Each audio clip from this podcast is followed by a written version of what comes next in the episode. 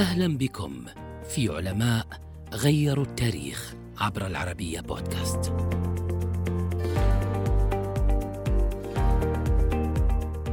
كان يقارن بإسحاق نيوتن مايكل عطية عالم لبناني في الهندسة والرياضيات وأحد أبرز علماء الرياضيات في العالم.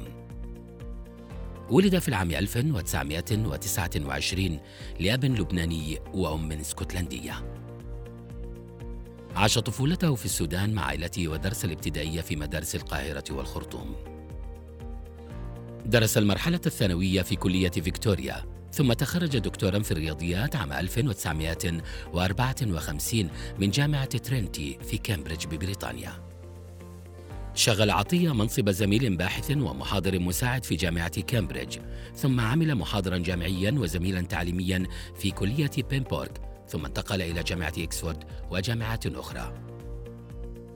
شغل منصب رئيس جمعية لندن للرياضيات لمدة عامين وكان رئيسا لمؤتمرات بوغواش للعلوم والشؤون العالمية من عام 1997 حتى عام 2002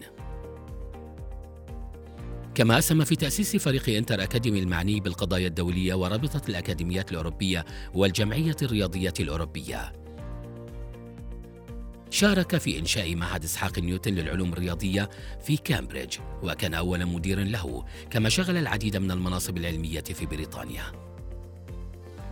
أبرز الجوائز التي حصل عليها لقب فارس البريطاني وجائزة أبيل وجائزة الملك فيصل العالمية ووسام فيلدز ووسام كوبلي.